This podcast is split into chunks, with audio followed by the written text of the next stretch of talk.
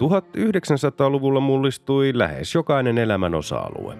Tiede, teknologia, ajattelu, kulttuuri ja yhteiskunta. Vuosisadan tärkeitä ilmiöitä olivat esimerkiksi kolonialismin huipennus ja siirtomaavallan purkautuminen, ensimmäinen ja toinen maailmansota, ydinvoima, avaruustutkimus, kylmä sota, globalisaatio, väestön kasvu, ympäristöongelmat ja digitaalinen vallankumous. Apina vuosi seuraa homo matkaa läpi sen historian myrskyisimmän vuosisadan joka keskiviikko ja lauantai.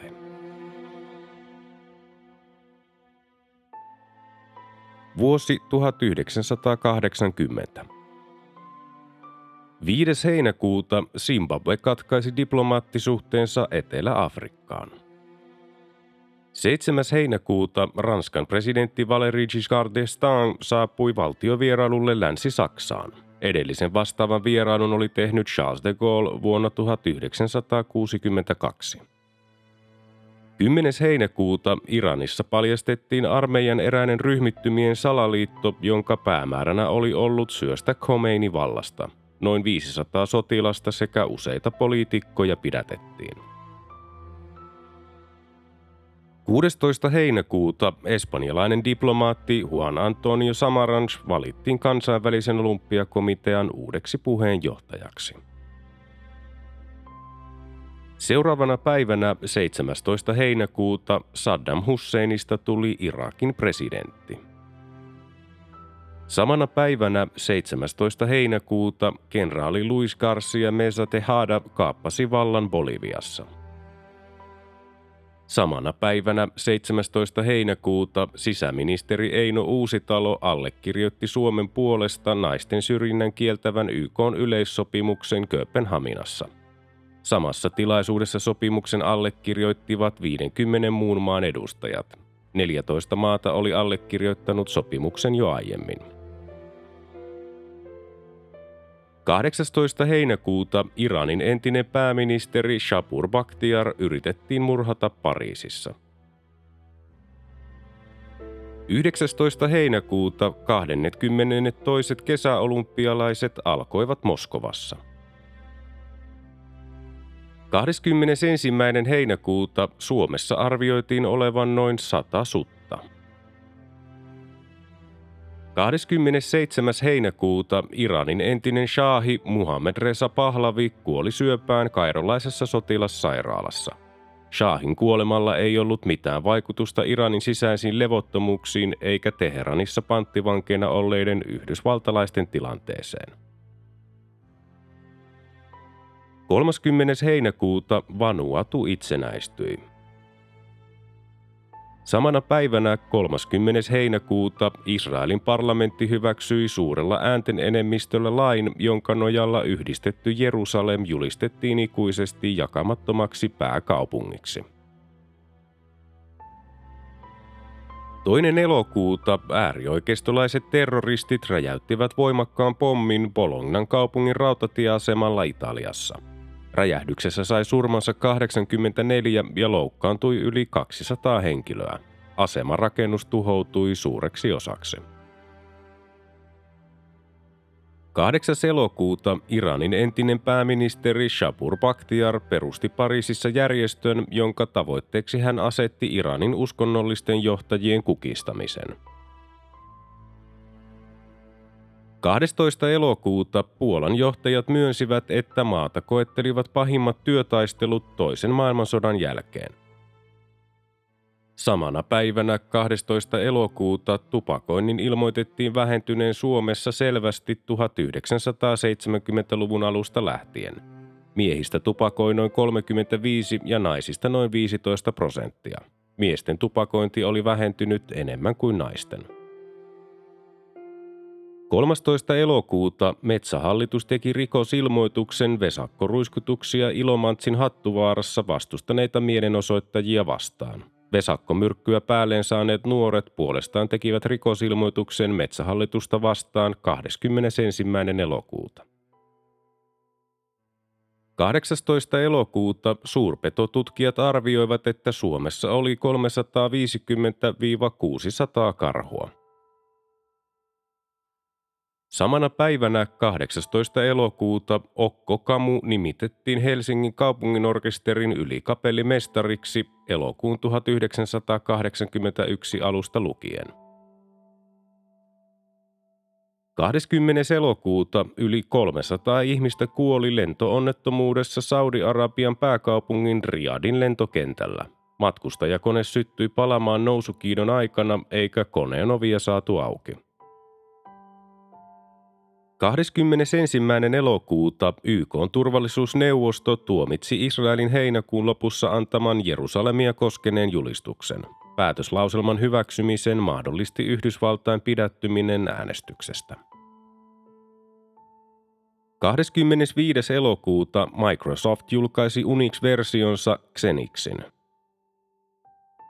27. elokuuta kenraali Chun Du-hwan valittiin Etelä-Korean presidentiksi vaalien ainoana ehdokkaana. 29. elokuuta Vaasan hovioikeus tuomitsi Lapuan patruunatehtaan johtajan ja kolme muuta tehtaan toimihenkilöä sakkoihin työturvallisuusmääräysten rikkomisesta vuoden 1976 räjähdysonnettomuuden vuoksi. Ensimmäinen syyskuuta Helsingin raastuvan oikeus tuomitsi neljä helmikuussa paljastuneeseen arvokkaiden ikonien salakuljetukseen osallistunutta henkilöä sakkoihin. Samana päivänä ensimmäinen syyskuuta kirjailija Buu Karpelan aloitti taiteilijaprofessori virassa. 3. syyskuuta tasavallan presidentti Urho Kekkonen täytti 80 vuotta – Kampin katu Helsingin keskustassa nimettiin Urho Kekkosen kaduksi Helsingin kaupungin lahjana presidentille. Kekkonen oli asunut kadun varrella 1930-luvulta presidentiksi tulonsa saakka. 5. syyskuuta maailman pisin maantietunneli Gotthardin maantietunneli avattiin Sveitsissä Görschenenin ja Airolon välille. Pituutta tunnelilla oli 16,3 kilometriä. Samana päivänä 5. syyskuuta sairaalahoidossa ollut Puolan puoluejohtaja Edward Kirek siirrettiin syrjään. Hänen tilalleen valittiin puolalaisillekin entuudestaan miltei täysin tuntematon Puolan kommunistipuolueen politbyron jäsen Stanislav Kania. 7. syyskuuta ryöstöistä tuomittu Matti Volvo Markkanen ja kahdesta taposta tuomittu Mikko Salminen karkasivat Helsingin keskusvankilasta Sörnäisistä. Seuraavana päivänä 8. syyskuuta Ahvenanmaalla alkoi virkamieslakko, joka sulki maakuntahallituksen, Maarianhaminan kaupungin viraston ja kaupungin koulut – Kyseessä oli maakunnan ensimmäinen lakko ja lakko päättyi 14. syyskuuta. 12. syyskuuta Kenan Evrenin johtama sotilasvallankaappaus Turkissa. 13. syyskuuta tuhansia ihmisiä osallistui Helsingissä Saarnaaja Niilo Ylivainion järjestämään mielenosoitukseen, joka sai nimen Keskiolut Marssi. Mielenosoittajat vaativat keskioluen myynnin siirtämistä alkoon.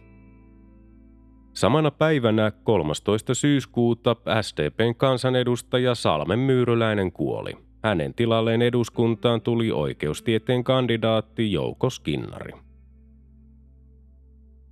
14. syyskuuta Turun linna täytti 700 vuotta. 17. syyskuuta Solidaarisuusammattiliitto perustettiin Lenin telakalla Gdanskissa.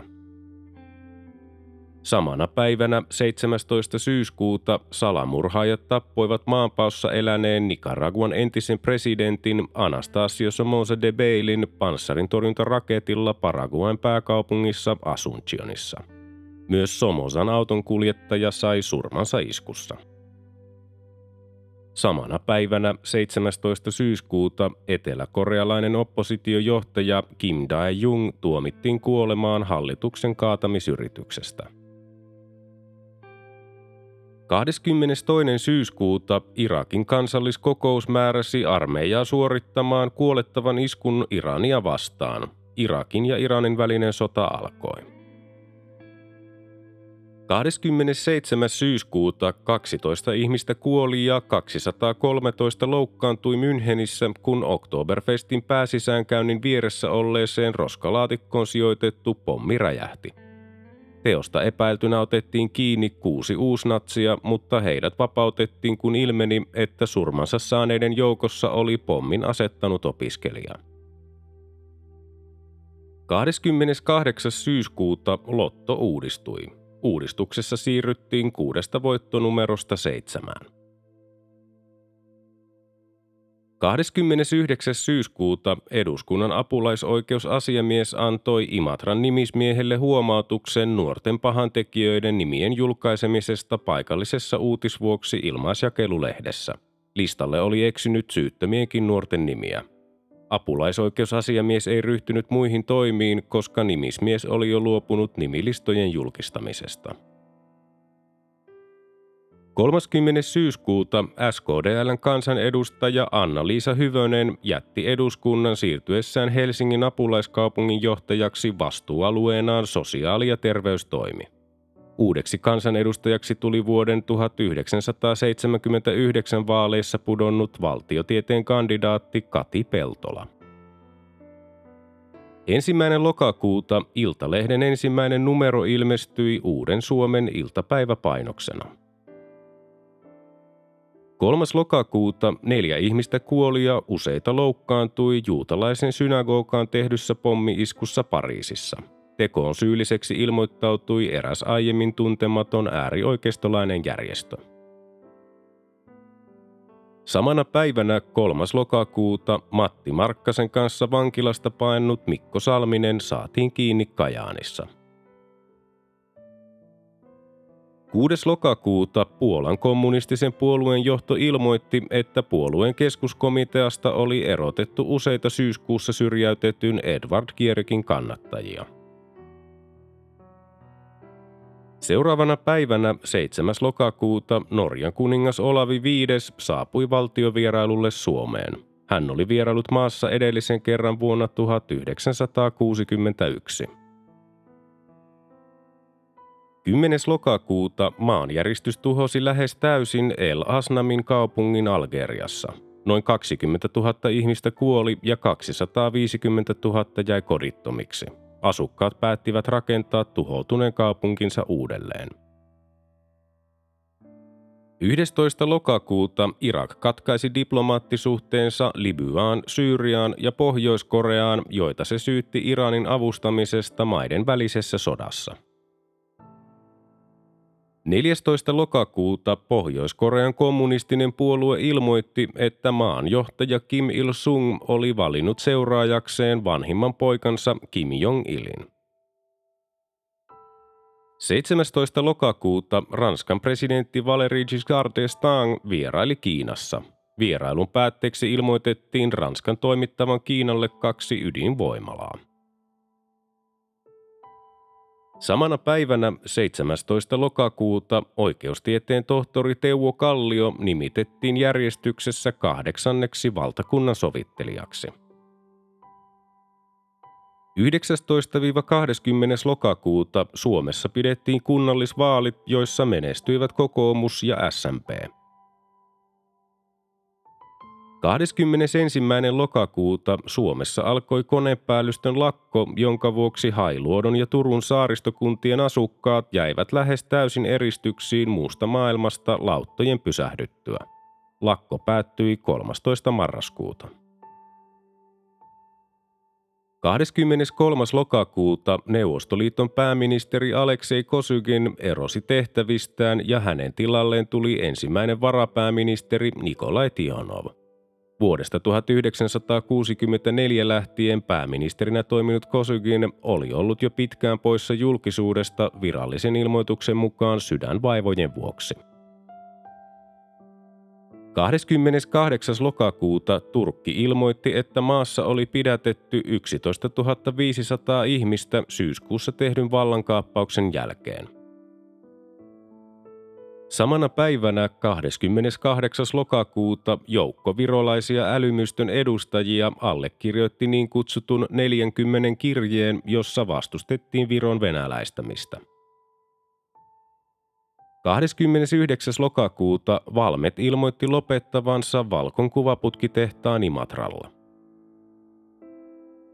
30. lokakuuta El Salvador ja Honduras allekirjoittivat rauhansopimuksen vuoden 1969 niin kutsutun jalkapallosodan päättämiseksi. 3. marraskuuta Matti Volvo Markkanen pidätettiin Smolandissa Ruotsissa. Vahvasti aseistautunut Markkanen ei tehnyt pidätettäessä vastarintaa. Seuraavana päivänä 4. marraskuuta republikaanipuolueen haastaja Ronald Reagan voitti demokraattipresidentti Jimmy Carterin Yhdysvaltain presidentin vaaleissa. 5. marraskuuta Valkon henkilökunta teki yhtiön johtoa vastaan rikosilmoituksen yhteistoimintalain rikkomisesta – 9. marraskuuta Suomen valtakunnan urheiluliitto vietti 80-vuotisjuhliaan Helsingin Finlandia-talossa. 11. marraskuuta kokoomus teki Mauno Koiviston hallitukselle välikysymyksen valkojupakan vuoksi. Vilkkaan eduskuntakeskustelun päätteeksi hallitus sai 28. marraskuuta luottamuslauseen äänin 118 vastaan 63. Kokoomus ja Suomen maaseudun puolue olivat vaatineet entisen pääministerin Kalevi Sorsan ja entisen kauppa- ja teollisuusministerin Eero Rantalan asettamista syytteeseen valtakunnan oikeudessa, mihin eduskunnan perustuslakivaliokunta ei kuitenkaan katsonut olevan aihetta. 12. marraskuuta NASAn avaruusluotain Voyager 1 ohitti Saturnuksen ja lähetti ensimmäiset tarkat valokuvat maahan – Samana päivänä 12. marraskuuta presidentti Urho Kekkonen aloitti viidennen virallisen vierailunsa Neuvostoliitossa. Vierailun aikana Kekkonen vastaanotti hänelle myönnetyn Leninin rauhanpalkinnon. Presidentti palasi kotimaahan 17. marraskuuta. 13. marraskuuta toimittaja Lakko keskeytti sanoma- ja aikakausilehtien ilmestymisen. Myös STTn uutiset jäivät pois radiosta. 20. marraskuuta Pekingissä alkoi oikeudenkäynti Kiinan entisen johtajan Mao Zedongin lesken Jiang Qingin ympärille muodostunutta niin sanottua neljän koplaa vastaan. Syytteet koskivat 1960-luvun kulttuurivallankumouksen aikana tehtyjä rikoksia. 22. marraskuuta 86 ihmistä kuoli hotellipalossa Las Vegasissa Yhdysvalloissa – Useimmat menehtyivät savumyrkytykseen. Seuraavana päivänä 23. marraskuuta noin 4800 ihmistä sai surmansa Italian eteläosia ravistelleessa maanjäristysten sarjassa. 27. marraskuuta presidentti J.K. Paasikiven muistomerkki Itä ja Länsi paljastettiin Helsingin keskustassa – Vilkasta mielipiteiden vaihtoa aiheuttaneen teoksen oli veistänyt Harri Kivijärvi. Paasikiven syntymästä oli tullut kuluneeksi 110 vuotta. 28. marraskuuta eduskunnan puhemies Johannes Virolainen vetosi kaksi viikkoa kestäneen toimittajalakon osapuoliin lakon lopettamiseksi, koska hän piti sitä yhteiskunnalle erittäin haitallisena. Lakko päättyi 3. joulukuuta. 3. joulukuuta Puolan entinen puoluejohtaja Edward Gierek erotettiin maan parlamentista. 5. joulukuuta Varsovan liiton maat kokoontuivat hätäkokoukseen Moskovaan Puolan sisäisen tilanteen kiristymisen vuoksi. Kokouksen päätteeksi annetussa julkilausumassa tuomittiin väkivallan käyttö kansainvälisissä suhteissa, mutta vakuutettiin Puolan pysyvän sosialistisena maana. 8. joulukuuta The beatles yhtyeestä tunnetuksi tullut John Lennon murhattiin New Yorkissa. Samana päivänä 8. joulukuuta korkein oikeus vahvisti Finnairin matkustajakoneen syyskuussa 1978 kaapanneelle Arno Lammin partaalle Vantaan kihlakunnan oikeudessa ja Helsingin hovioikeudessa langetetun vankeustuomion. 11. joulukuuta eduskunta hyväksyi 139 miljoonan markan määrärahan Valkon kuvaputkitehtaan lakkauttamiseen. 13. joulukuuta Peurungon kuntoutuskeskus vihittiin käyttöön Laukaassa. 14. joulukuuta Kiinan puoluejohtajana Mao Zedongin kuoleman jälkeen toimineen Hua Guofengin ilmoitettiin jättävän paikkansa. Hua oli kehottanut valitsemaan seuraajakseen varapääministeri Xiao Jiangin, kuten sitten tehtiinkin. 19. joulukuuta Imatralla sijaitsevan Valkon kuvaputkitehtaan toiminta päättyi lopullisesti. 28. joulukuuta soutaja Pertti Karppinen valittiin suomalaisten urheilutoimittajien äänestyksessä vuoden parhaaksi urheilijaksi.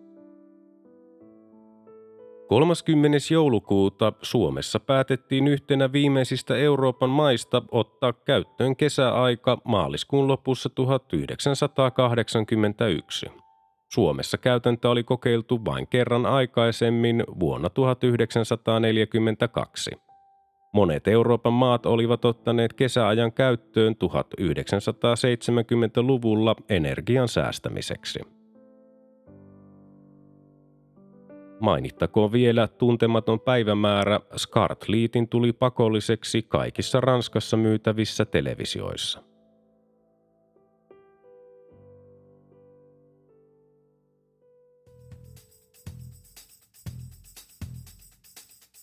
Tämä oli Apina vuosi. Homo sapiensin seikkailut jatkuvat taas seuraavassa jaksossa. Liitythän mukaan.